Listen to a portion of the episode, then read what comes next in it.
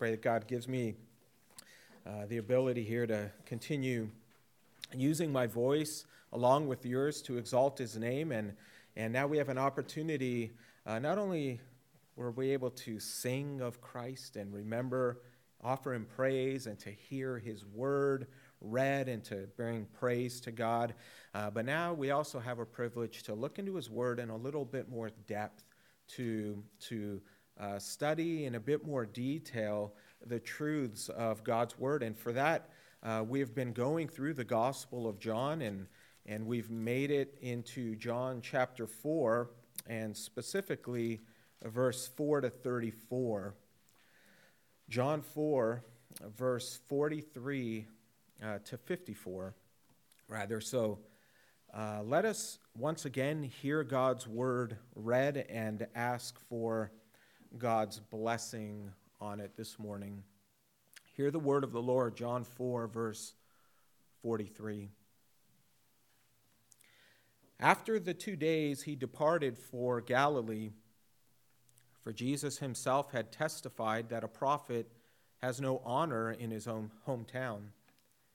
So when he came to Galilee, the Galileans welcomed him, having seen all that he had done in Jerusalem at the feast, for they too had gone to the feast.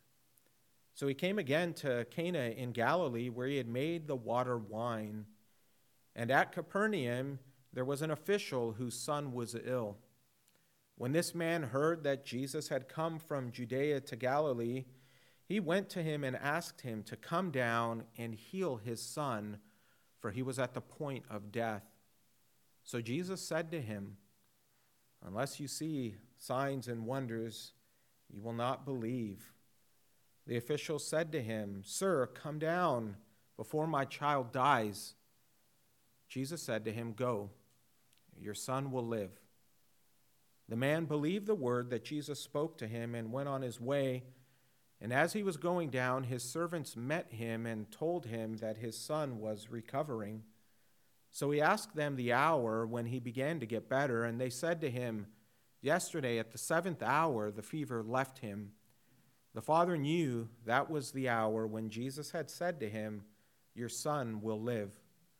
And he believed him and all his household. This was now the second sign that Jesus did when he had come from Judea to Galilee. Let's pray. Father, we thank you so much for this word that we have read, and we thank you for the truth that is contained therein, in how it reminds us of who the Lord Jesus Christ is, it reminds us that he indeed is the Messiah of the world who, who came to live a perfect life on our behalf and to die in our place. It reminds us of how much you love the world and that Christ would come to do this. And he revealed himself time and time again so that the people that he came to would see him and believe on him and, and be saved and that we would be able to read of their writings and how you inspired them to record these truths so that we too might read and hear and believe and be saved.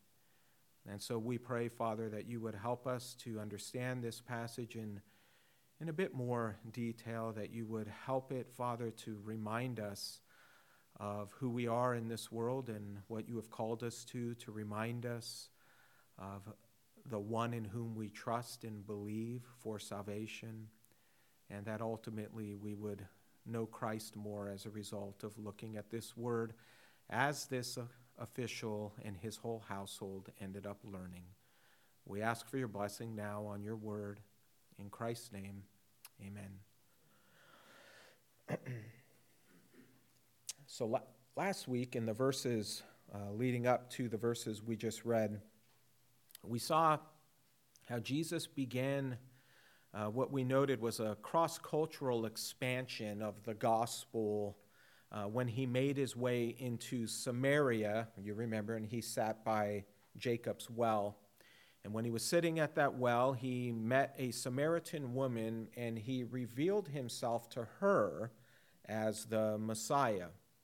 Uh, these weren't Jewish people. We talked about all of that history, so we won't go through it again. But this was, this was an area of Samaria that was outside of the, uh, the borders of, Israel. And so she believed in him, and then she went and called other Samaritans to come and see him. Many came and were saved as they stood, as they too believed in Jesus. And it's important to note, and we'll, you'll see this, that they believed on Jesus based on his word. Jesus didn't perform a, a sign, he didn't perform miracles, he, he didn't do anything before the Samaritans other than sat by a well and told the Samaritan woman that I am the Messiah. Samaritan woman is saved. She goes to share with her friends in the city. Many more Samaritans come to see Jesus, and John tells us that they tell us um, that the woman, they said, that we now believe not because of your testimony, but your testimony was totally confirmed, they say, by the words of Jesus. We believe that Jesus is the Messiah based off his words. And we saw in verse 42, they say, This indeed, this is indeed the Savior of the world. And so it was good news that these Samaritans who received Jesus, who believed in his name, they were given the right to become children of God. The tragedy is that Jesus, as we saw in chapter 1, came to his own, Israel, and his own people did not receive him. Remember, this was what John said at the beginning of his gospel. There are those who did, but there are those to whom Jesus came, namely his own people, Israel, and they did not receive him. And so the overall picture that John gives us in his gospel is of a hardened and unbelieving heart of the Jews who actively opposed Jesus. And one of the ways that he brings this out is in their constant infatuation with signs and wonders. So, in contrast to the despised Samaritans, again, who believed on Jesus based on his word, the Jews were constantly looking for evidence that his claims to be the Messiah were true. They needed to see the works of Christ if they were going to believe. And even though they see them, John goes throughout his gospel, he notes that they still reject him. Uh, you can see this in John 2:18, John 5:36, John 6:30, John 10:25 to 26, John 11:45 to 48, John 12:36 to 43, etc. They see signs and wonders. They see it over and over and over again, and what they end up doing is over and over and over again they reject him, even though they see signs and wonders from Jesus. And even the other gospels note this, and even the apostle Paul mentions it in 1 Corinthians 1:22. He says Greeks um, seek uh, power, I think it is, but the Jews seek signs and wonders. So while that's the overall picture given by John, um, in fact, look at John 12, 36 to 43. Let's just read this real quick. This is the overall picture that John is presenting here in um, John, John 12, 36 to 43.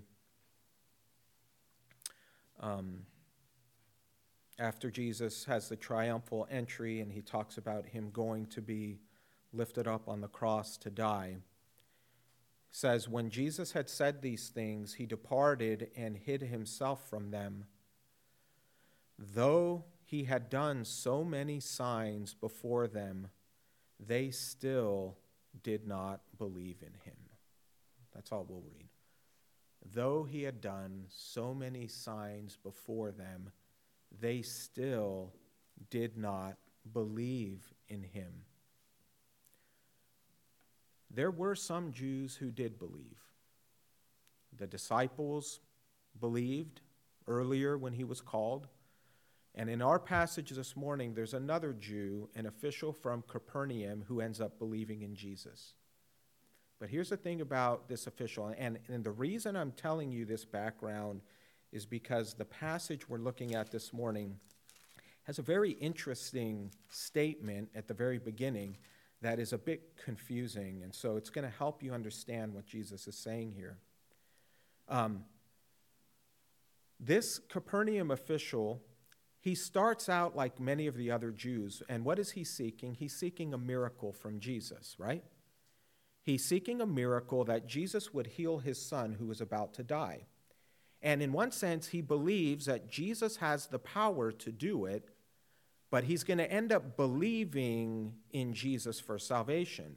And he's not only going to receive healing for his son, but he's also, and his whole household is going to believe in Christ as Messiah. And so, what John is highlighting in John chapter 4 here is he's highlighting, of course, that Jesus is the Messiah, but he's also highlighting the unbelief of the Jews in this passage. And why I say that is if you look at verse 43 to 46, back in John chapter 4, he, John says that after the two days Jesus spent in Samaria, where he was sharing and telling them about the gospel, he's preaching to them the kingdom of God. It says he departed for Galilee, which is north of Samaria. Now, Galilee was the region where Jesus was born in Naz in or grew up in Nazareth, and it was where his current home Capernaum was located. So it's it's now Jewish territory again, not Samaritan territory. So he goes from Judea through Jewish territory, through Samaria, not Jewish ter- territory, further up north to Galilee, Jewish territory. So this is important, right? Jewish, not Jewish, Jewish. Okay? So, so this Jewish territory, then, John gives us this parenthetical statement in verse 44 that Jesus went there even though he himself testified that a prophet has no honor in his hometown. So, what does Jesus mean by hometown? And why does Jesus point out, why does John point out that Jesus testified that a prophet has no honor there? That's what he says. Jesus went to Galilee, for Jesus himself testified that a prophet has no honor in his hometown. This word term, hometown, it can refer to homeland or hometown. And in this case, He's not referring to Nazareth or Capernaum, his hometown in youth or as an adult, which were both in Galilee, nor, and John will say in verse 45 that he was welcomed by the Galileans. So, verse 45 kind of seems to exclude hometown as being Nazareth or Capernaum or even Galilee in general, right? In other words, why would he, why would John say that he goes up, um, into Galilee after two days because he testified that a prophet has no honor in his hometown. And then we read that the Galileans welcomed him. So, in other words, he, he, John is saying something um, different, different here. Um, so, it could refer to Judea or maybe Jerusalem, right? Because that's the homeland of Jesus' birth and his spiritual homeland, if you will, uh, where the Jewish religion was born.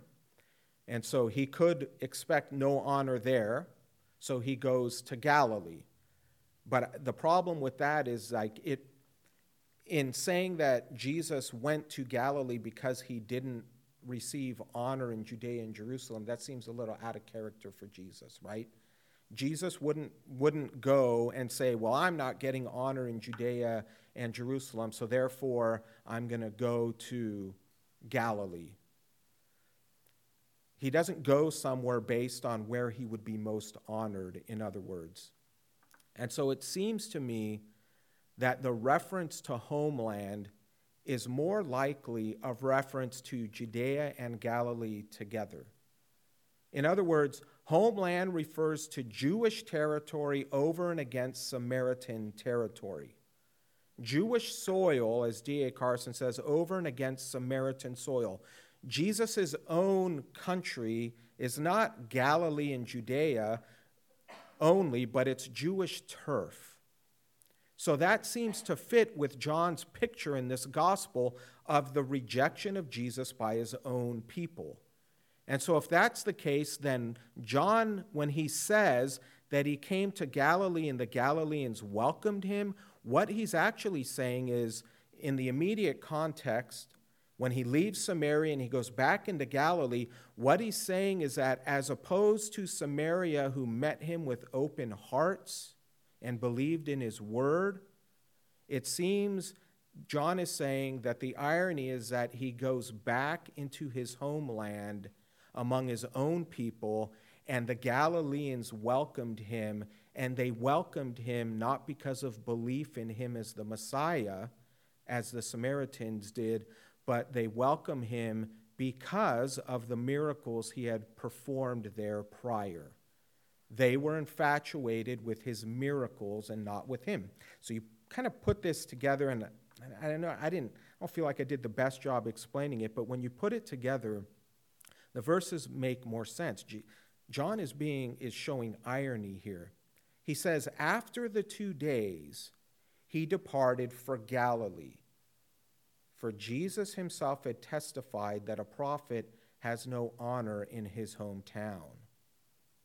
So, or therefore, when he came to Galilee, the Galileans welcomed him, having seen what? All that he did in Jerusalem at the feast, for they too had gone to the feast. So he came again to Cana in Galilee, where he had made the water in the wine, in, into wine. So, in other words, he went back to his homeland where the people continued to reject him. And the point is that the Galileans received Jesus because of the miracles and the signs that he did. Does that make sense? This was the basis for why they welcomed Jesus. They didn't welcome Jesus for who he was, but they welcomed Jesus for what he did. They loved his signs, they loved his miracles, but they did not love Jesus. Jesus wanted to gather them together under his wings as a, as a hen gathers her chicks, and they were unwilling to come to him they kept looking at the signs and the miracle. And so then, lo and behold, we see this example of an official from Capernaum in Galilee who now hears that Jesus is back in Cana in Galilee. And this official is probably serving in the house of Herod Antipas, who was tetrarch in Galilee from 4 BC to 39. And he comes from Capernaum to Cana to see Jesus, a 16 mile journey. And he comes to Jesus because his son was deathly ill. And he wanted Jesus to heal him. And he heard about Jesus and he was in dire need and he goes to him. And you can hardly fault him for that. He implores Jesus. Verse 47 asked is in the imperfect tense, which means he's repeatedly begging Jesus to come and see his son. He's desperate. He's pleading. This man of status in Herod Antipas's circle, a respected member of Herod's court, is begging Jesus, a carpenter's son, to heal his son. And so Jesus sees his heart and says of all his own people, kind of this sweeping rebuke. He sees the official who comes to him, and in verse 40, he says, Unless you, and the you there is plural, unless you all, you people, unless you see signs and wonders, you all will not believe. So he's rebuking this official. Miracles, signs, and wonders they had their place in identifying the Messiah, and they have their place in strengthening one's faith when they couldn't fully trust his word. Jesus talks about that in John 14 11. But they were never intended to be the foundation of one's faith in him. And so, for this official, it was a coming to Jesus based off his desire, as any parent would, under great affliction, to come to someone who they think can help their child. And again, he says to Jesus, Sir, come down before my child dies.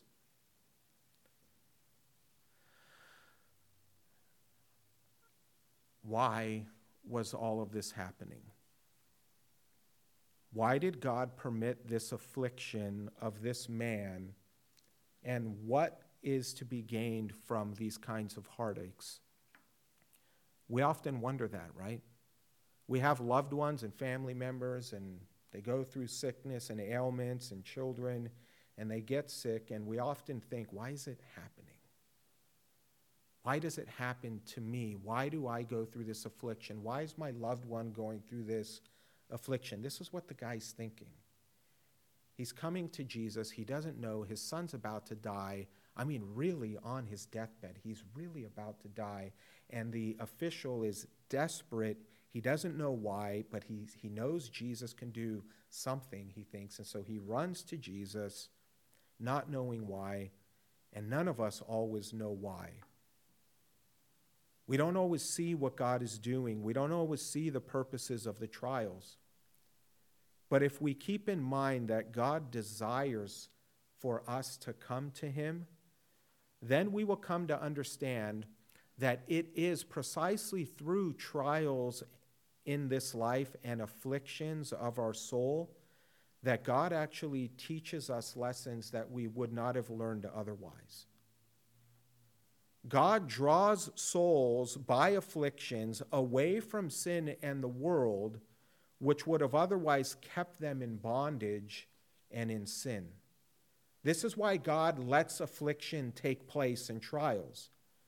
He does so because He wants us to come to Him and He wants us to receive salvation. These trials and temptations are given to us so that we look to Him.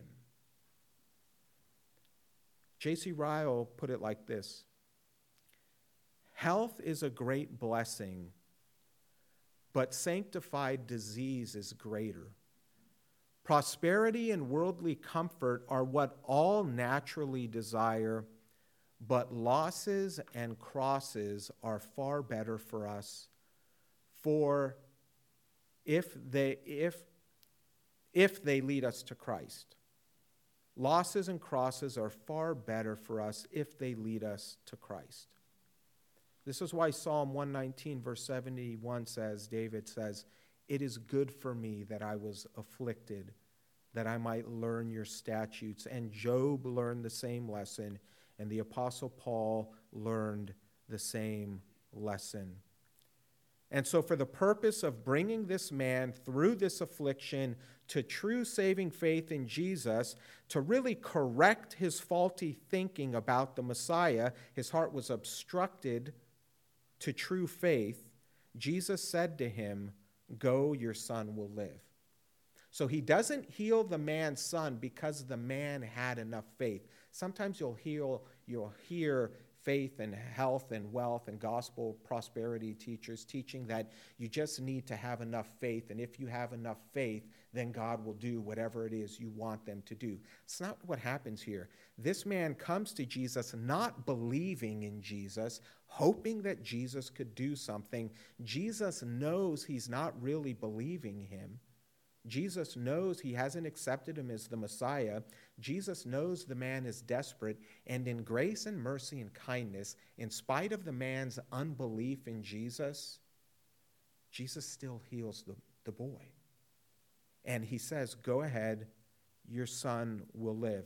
And so initially, the man hears this. He, he, he believes Jesus, okay, he believes the word of Jesus, but he still doesn't believe Jesus is the Messiah he still does not come to Christ as Savior. And the Lord answers his request. He reaches out his omnipotent hand because the man came and what did he say to Jesus? He said, Come with me, my boy is dying. And what he is saying is, he thought Jesus needed to come with him to see his son so that Jesus then could heal his son. This is what the man thought that Jesus can do something. Jesus must come with me to see my son. But what you find out is Jesus didn't even need to go see his son. Jesus didn't even need to touch his son. Jesus didn't even need to be in the presence of his son. Instead, Jesus, from right where he is, he says, Your son will live. Jesus heals him all from 16 miles away. Jesus heals the son of this official. And the official thought that Jesus must come to see his son before his son dies because he didn't even know that Jesus could have actually even risen his son from the dead. So, this is a weak faith of this man. This is a man that doesn't really know Jesus, he just knows he's in need. And Jesus then reaches out his omnipotent hand from Cana to Capernaum, and he heals this boy with a word. Now, the man doesn't know that yet. And he's going down now back to his home after Jesus said this. And as he's going back to his home, his servants met him and they told him that his son is recovered, that his son is better. The fever left him. And so, as he's going down, no doubt he's thinking about Jesus and his words and his teaching. And so he asks them in verse 52 When did that happen? When did my son get better? And they said to him, Yesterday at the seventh hour, that's around one o'clock, they said the fever left him. At one o'clock, something happened where he was sick and he's dying, and suddenly, gone. Fever left. They didn't know what happened. All they know is they were caring for this young boy, this young child who was dying, and all of a sudden, he's better. And so the father knew that that was the exact moment when Jesus said to him, Your son will live. Beloved, that should be a comfort for you and me. It should be a comfort for you and me to know that when Jesus makes a promise and Jesus speaks a word unto you and me, that it will come to pass. Every promise of mercy, Every promise of grace and peace which our Lord speaks is just as certain as the healing of this man's son was.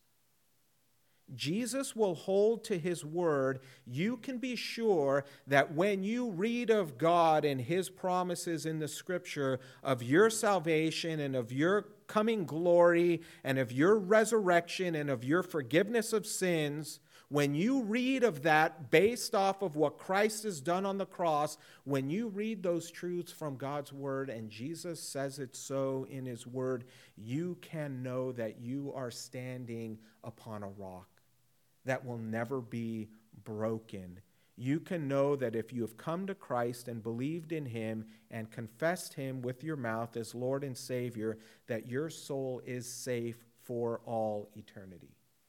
You will never die. You will never be cast out from his divine presence. He is the Lamb of God who takes away the sin of the world. And just like he healed this son with his word, and the Father realizes what had happened, so it's true for you and me, beloved. Christ will keep his word. And so, in the case of this official, he actually came to believe now in Jesus, not about his miracles through this affliction.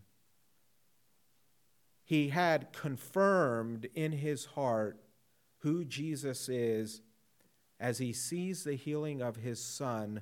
Suddenly he realizes that Jesus is not just a miracle worker, but Jesus is the Messiah who takes away the sin of the world. Jesus gave this man more than he ever asked for. He healed his son and he saved his entire family. That's why John says that after the man realized that the son was healed at that very hour that Jesus said, Your son will live, says he himself believed and all his household. All that he had heard about Jesus now, about him being the Messiah, he was saved and believed on account of this second sign. A Jewish individual saved. Now, I'm going to close this morning just by saying this to kind of try to bring it home to, to you and me, okay? The tragedy today is that many people are still affected, you might say, by the same hardness of heart that the Jewish people were affected with in Jesus' day, and with the same heart of this Capernaum official. The tragedy today is that many people still desire to see signs and wonders from Jesus as proof. And then they claim that if they were to receive a sign, then they would what? Then they would believe in Jesus. And the truth is this is that even if God should overwhelm us and people with a huge mass of miracles, the truth is, is that people would still reject Jesus. You do realize that. People, no matter how many miracles they see, that unless their heart is changed to see Jesus for who he really is, they will not believe. How do you know this? Well, I thought of it like this how many times, I don't know if this is true in your life, but have you ever needed or wanted something in your life and you got down on your knees and you asked God to do this miraculous, marvelous thing for you? Not even a miracle, just let's say something really just kind of an ordinary thing, maybe to get a job or to meet a spouse or to have a child. And you pray and you pray. And then when that prayer is answered, you don't give glory to God. You chalk it up to circumstances or to chance. Maybe you go and you thank your new boss for giving you a job. Or you go and you thank the doctor who helped you to get pregnant, to have a child. Or you thank your friend who introduced you to so and so that enabled you to get. Like, how often do we do that? How often does the world do that? God gives and He gives and He gives and He gives. And the world rejects and rejects and rejects and rejects. And Jesus even tells them after He even raises Lazarus from the dead, and they wouldn't believe. They still didn't believe. And Jesus says, This wicked and perverse generation seeks for signs and wonders. And I tell you what, he says, even if someone raises from the dead, they will not believe. You see, it's not about signs and wonders and miracles that need to be done in order to believe in Jesus. And it's not enough to believe in Jesus in the sense that you believe Jesus is powerful and he can do marvelous things. That is not saving faith. If all you believe about Jesus is that he is powerful to do the things that I ask him to do, That is not saving faith. People come to Jesus, many people come to Jesus because they think he will make their lives better. They come to Jesus because Jesus will give me structure in my life. They come to Jesus because Jesus will give me purpose in my life. They come to Jesus because they say, Jesus will give me deliverance from this sin in my life. They come to Jesus because they say, Jesus will give me victory over my enemies in this life. They come to Jesus because they say, Jesus can give me healing. Or they come to Jesus because Jesus can give them an escape route out of whatever trial they're in. But they never come to Jesus because Jesus is the Messiah, the King of Kings and the Lord of Lords, who can take away their sins who can forgive them of their sins and reconcile them to the God that they are at enmity with. They will come to Jesus for all kinds of things, but they won't come to Jesus for the forgiveness of their sins because man doesn't want to let their sins go.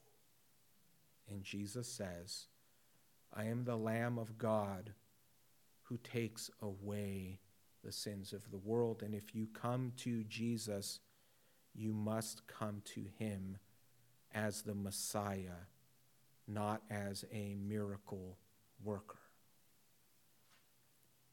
And here's the thing